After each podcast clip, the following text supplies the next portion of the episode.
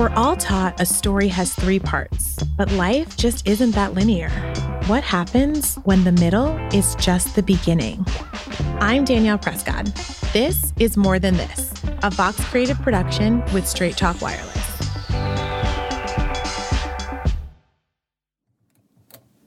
This one is hard too. I always see people with this bag and I'm like, you are, that's. it's a lot because I mean, what's this one like? That one's that one's actually a synthetic one. Okay, Um, that's good. Yeah, so I was kind of like, nah, that one's okay. So this is a lambskin one. I'm too scared to kind of bring it around because you know Yeah, it's pretty soft. it gets scratched so easily. So But girl, bags are meant to be worn. Like It's you have to like you have to live. it is true. I mean, yeah. That's Eileen Louie, showing me her extensive handbag collection.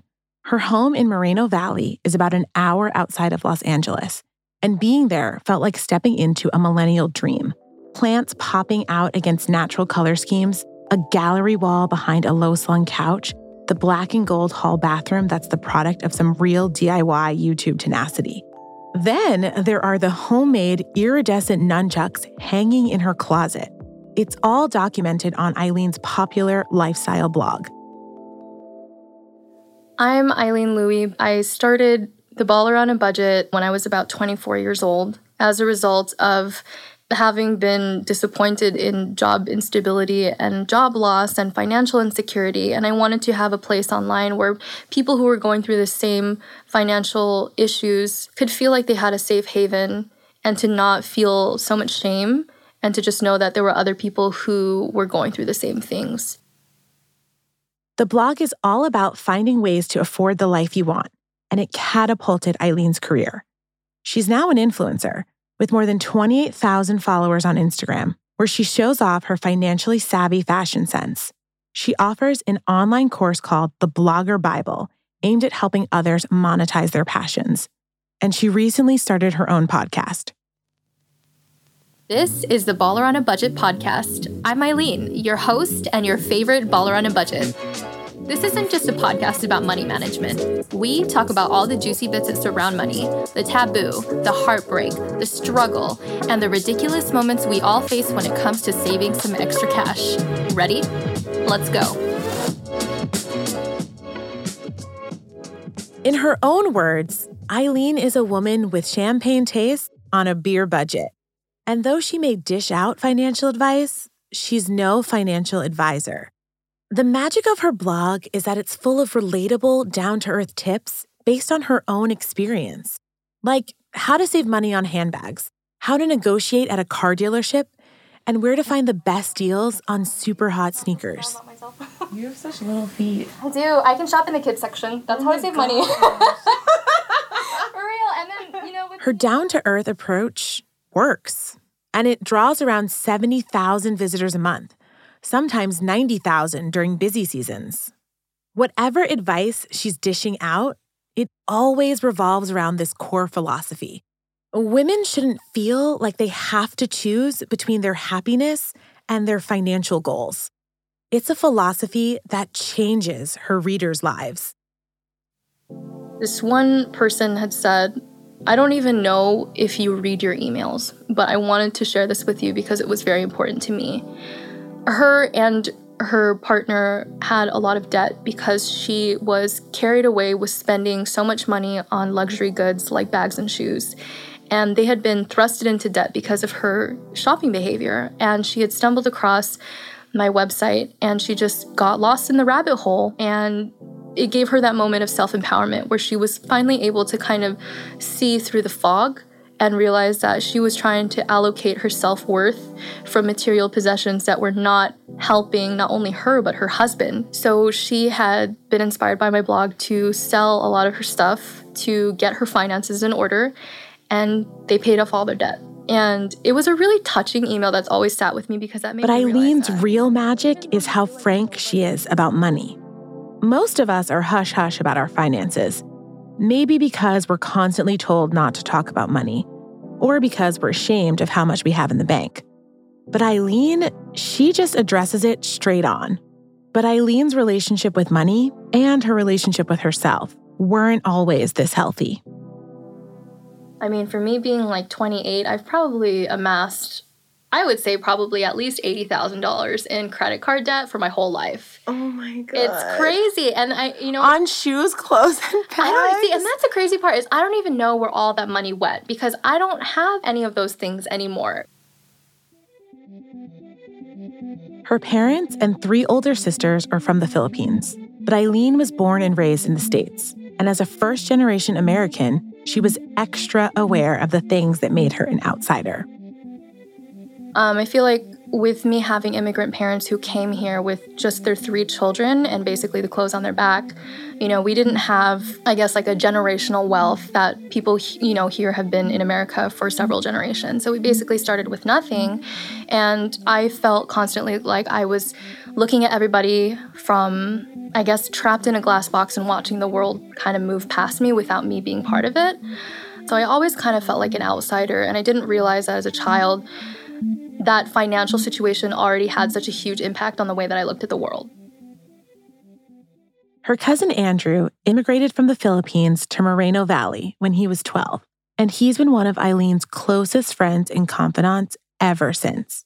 And according to him, Eileen didn't just stand out in school, she stood out from her family too. I definitely saw her as American for sure. Seeing all these things, like, oh my God, I have so much teen angst, you know? And I'm like, what is this? Like, what, what are you doing? And then You know? there was the punk phase. you know, she started like have that like streak of like blonde hair. Mm. I think she even had like purple hair. I'm not sure. And it just like progressively gotten like to the where she's wearing all black. I still make fun of her about that, you know? Like, do you remember that time in high school? Like, what happened to you? Look at you now. You're this like fashion goddess. Like, you know what I Her mean? style went through a few evolutions. In her sophomore year, hoping to get attention by looking older than her age, she tried out a new accessory heels. All day, every day. They weren't like little kitten heels, they were at least like four inch heels, no platform. So I was really doing a number on my knees and my ankles. as- Seriously, as, your you know, back, like yeah, everything. Everything. But for me, I was like, I will brave through that pain of wearing high heels if it if it means being respected. Well, yeah, the heels, and then I always remember wearing uh, like a fitted trench coat dress. My gosh, you really were like I really like a was. CEO. I was literally walking the runway in the halls of my school. The locker room was like my runway. Yeah. Um, the reason why I wore heels was because I wanted so badly to be seen. But I just thought that if I could put more symbols of womanhood on me, that I would be accepted in that way. But even the girls that I aspired to be like weren't wearing things like that. Putting so much stock in her style started to create more than just knee and ankle issues. Her eyes became bigger than her wallet. she's really good at hiding, right? And I think that's like masking. But there was like one time that I knew there was like a problem. So we were at the mall, and then she was thinking of buying like these two blouses, right? Or two dresses or whatever. She was saying, Should I get this? And I'm like, No, you shouldn't get it. You got like two. I was gonna like put it back. I kid you not, she grounded and she tried to run. And I was like, What are you doing? I mean, we laugh about it now. Did you think that like she couldn't afford it or you just were like you just don't need it? I just think that she just didn't need it at that point, you know, because she had so much, right? Why do you need to buy another one? You have so many, you know, look at your closet, you have a lot. I think she kept buying stuff because she was probably going through stuff that she probably needed to work out, you know? Andrew could tell something deeper was going on with Eileen, but he didn't know what to do about it. Neither did she. I think as a kid, there was always that like um, level of isolation that I felt in elementary school and in middle school, but it really manifested into something bigger when we got into high school because I feel like that's where we start, you know, forming the social circles, the cliques, you know, the I, forming your own identity. And it was really hard for me. I dealt with a lot of bullying. It just kind of felt like high school was really hard for me to connect with other people. Did you have language around depression or like mental health struggles like at the time? Like did you even realize that you were depressed? Um, I think I looked it up on Google because I wasn't sure. I was very sad, very, very, very sad. And I, I was like, I'm stuck in this sad place. I don't think this is normal. And then, you know, that curious search of Google led me to that rabbit hole. And then I realized that I am pretty depressed. And it was really difficult for me to navigate that alone. I wound up getting the courage to, you know, tell my parents that I was depressed. And there was almost this disbelief of, you know, mental health actually being a necessity.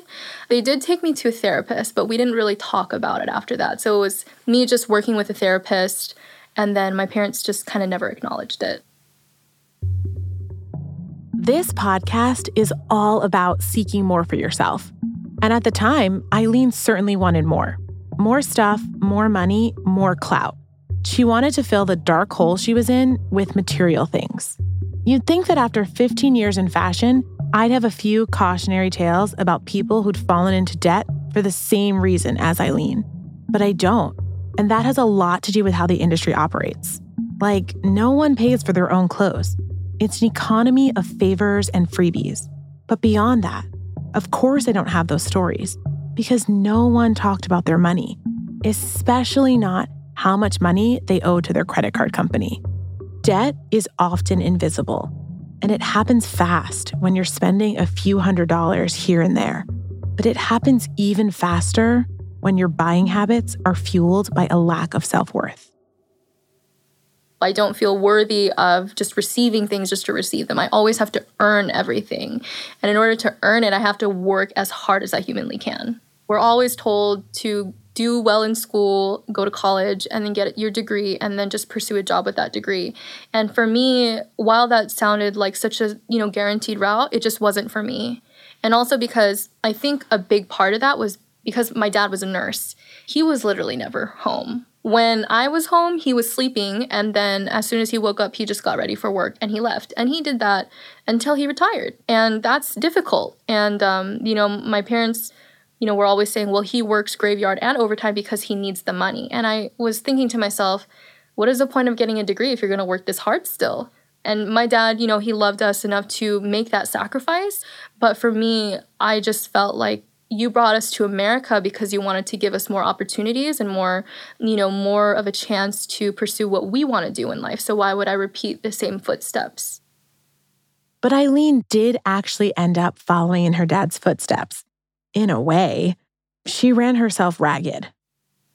Uh, well, I worked at the movie theater, um, and then I also worked at a car dealership where I first was on the sales floor selling cars, and then I moved into the service department, which was difficult for me because as a woman, no male customer ever took me seriously. And then I also worked at a spa um, because I did go to school to become an esthetician. And then I worked at a hotel at the front lobby. Huh, what else did I do? I'm pretty sure there's like more there. Well, you um, were in um, real estate too. Oh, I was in real estate. I think that was the most recent thing for me, where I was serious of you know pursuing this, and I wanted to be a realtor in LA, and you know get that commission, the fat commission, and just being in that environment was so mentally and emotionally draining for me because there was so much of this um this idea where you had to look a certain way, you had to drive a certain car, you had to look the image of success and to me it felt like falsified. And it was putting me in this place where now I'm trying to become a person that I'm not again. Eileen had spent her life trying to impress other people until she realized that looking the part and getting the part are two very different things and I was miserable. I hated working for other people, and there were no growth opportunities when I was working for somebody else who just wanted me to do this one tiny job. And I felt like I can't even attempt to shatter a glass ceiling because I'm nowhere in proximity to a ceiling, period. I'm so low to the bottom that I might as well just kind of take that risk and work for myself because at least I can constantly shatter glass ceilings if I'm the one who creates them. We've all been turned away from doors it took a lot of courage to knock on. And that rejection doesn't just sting, it keeps us stuck. Stuck in the uncomfy moments of our life that drive us to knock on new doors in the first place. But there comes a time in all of our lives when you realize you can stop knocking on other people's doors and start drawing your own. Eileen hit her breaking point when she was 24. She'd just been laid off at the car dealership, her main source of steady income. She was still working as a realtor, racing from house to house to try and please needy clients. I just felt really dejected and frustrated because I knew I was at my limit of trying as much as I could, and I still felt like I was not enough. I just remember I had that point where when the client was just being really, really disrespectful to me, that I just kind of walked out. And so at a certain point, I just kind of shut down and, you know, calmly told my cohort to, you know, take it from there. I went home and then I got a, a pretty terrible email from, you know, my boss saying, Why did you do that? And to that response, I just sent my letter of resignation in and I didn't give it two weeks. I just basically said goodbye. I can't handle this. And I was not respected as an employee. I was not even respected as a human being. So, why would I issue them the respect of going in and issuing my two weeks? And so, with all of that built up frustration from losing my job, losing another job, and then being disrespected at my final lifeline, I kind of had to take a step back and really ask myself, what am I working for? To this day, this is the first time you guys are getting the exclusive scoop. I was a realtor for I think about two years and I did not make a single dollar. No way. Right. I wish I was lying, but that's the absolute truth.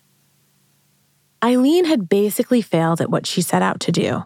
Failure is heartbreaking, but it's also liberating. This low point forced Eileen to confront the problematic philosophy driving her financial decisions the belief that she didn't matter unless she had acquired certain status symbols. Because at that moment, Eileen, unemployed and in debt, realized that she still had value. I'm so much more than this. I'm so much more than all of the stuff that I'm being given, and I deserve more. And that was me putting my foot on the ground and saying that why don't I just start giving myself what I want? That I keep asking from other employers. Why don't I just start that for myself? And so that was the inspiration of the baller on a budget. I was essentially the muse for it because I was sharing my life story of constantly navigating through life, feeling inadequate, not only from a financial place, but the fact that my finances were parallel to my self worth and the way that the world perceived me. And I constantly felt like there were so many reminders, very brutal reminders telling me that I was worth nothing because I wasn't a millionaire, because I didn't go to school to be a nurse, because I didn't do anything the traditional route, because I just wanted to follow my heart. I wanted to pursue happiness. I wanted to be a creative soul. For the first time in my life, I stood up for myself in that way where I just decided to give myself the gift of that freedom and just start my own business. My business is my baby, and it's also an extension of me and my personality. And a lot of what I showcase online you saw me in my early 20s where fashion was a priority, and you're seeing me now lean into my 30s where building a home and, you know, fully stepping into adulthood is more of a priority. And this job has given me the the freedom of discovering myself and finding the fragments of me that I felt like I lost through the journey of life so far. I've come to collect all those pieces of me that I lost and just kind of put them back into place. This is where we were going to end this episode on a note that felt final, complete. I was going to tell you about how stable Eileen's income is, thanks to the business she built herself. You are going to hear Eileen talk about how empowered and confident and financially independent she is after years of growing baller on a budget. But as we know, life rarely hands us clear cut beginnings, middles, and ends. So that's why Months after we drove away from her home in Moreno Valley in the dead of summer, we called Eileen up again. In the interest of honoring Eileen's commitment to financial transparency, I want you to know that Eileen's next chapter starts with an ending. Yeah, like the thing about separation is that people go through this every single day. Like there's always someone who's going through it. And I had a lot of people who, you know, sent me messages saying that they've been going through the same thing um, similar things or even worse. Eileen and her long term partner, who she owned that millennial dreamscape of a home with, broke up recently. It was amicable, she said, and not exactly a surprise, but she had to move out. I learned about it along with her other followers on Instagram when she was packing up. And in that Eileen way, she's not hiding any of it. We don't talk about that whole financial aspect of separation. That can be so hard. That's like, you know, everyone is so preoccupied with the the emotional part of it, but they don't really realize that like the whole uprooting, changing your whole entire life, basically like picking up your roots and like trying to put them somewhere else. And then also like changing you know like your financial lifestyle and everything that's like surrounding context for that i think nobody really talks about. So it warranted a conversation eileen is readjusting to a single income lifestyle after a long partnership it's a fact of life that so many of us hide in the wake of a breakup but by calling it what it is a true financial challenge eileen's finding strength and solidarity in the community she's built around herself. I feel like there is a certain level of closeness that I have with my community that I'm really grateful for. Like, you know, a lot of people have said, you know, like we see you like our big sister kind of thing. So it's like we're always rooting for you. That that gets me emotional because I'm just like, you don't even know me. um, I'm not going to spin this into some inspirational more than this moment because that's certainly not what Eileen would call it. At least, not right now. But that's the funny thing about endings. Sometimes they actually reveal themselves to be beginnings. I will like admit that it is really hard to stay optimistic during this time just because you know you're you're still trying to process like letting go of something and somebody who is you know essentially a big part of your life. But like the silver lining to it is that, you know, you don't have you're not obligated to another person anymore. Like the only person that you have to care about is you. So that's like a land of opportunity there. Like you have nothing holding you back now you have time to go do those things that you wanted to do. Now you have time to focus on your business. Now you have time to you know work on your job or whatever it is that you want to work on. And i think at first you know while you're still processing your grief it's going to feel hard to like want to get out of bed in the morning to like find the initiative to go and do all those things that are on your bucket list. But for me and speaking of endings like there's part of the original ending of this episode that still feels right because nothing has changed about Eileen's journey to a healthier relationship with herself or the fact that she gave herself the keys to her own fulfillment, freedom, and power.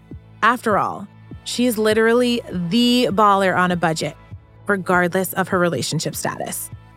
So here it is. Eileen's story is not about more money equaling more status.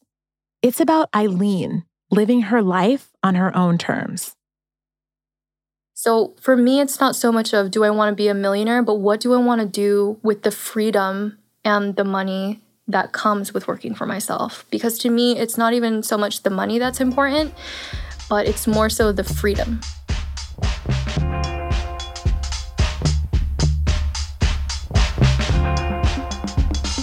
More Than This is a Vox creative production with Straight Talk Wireless, produced by Frequency Media.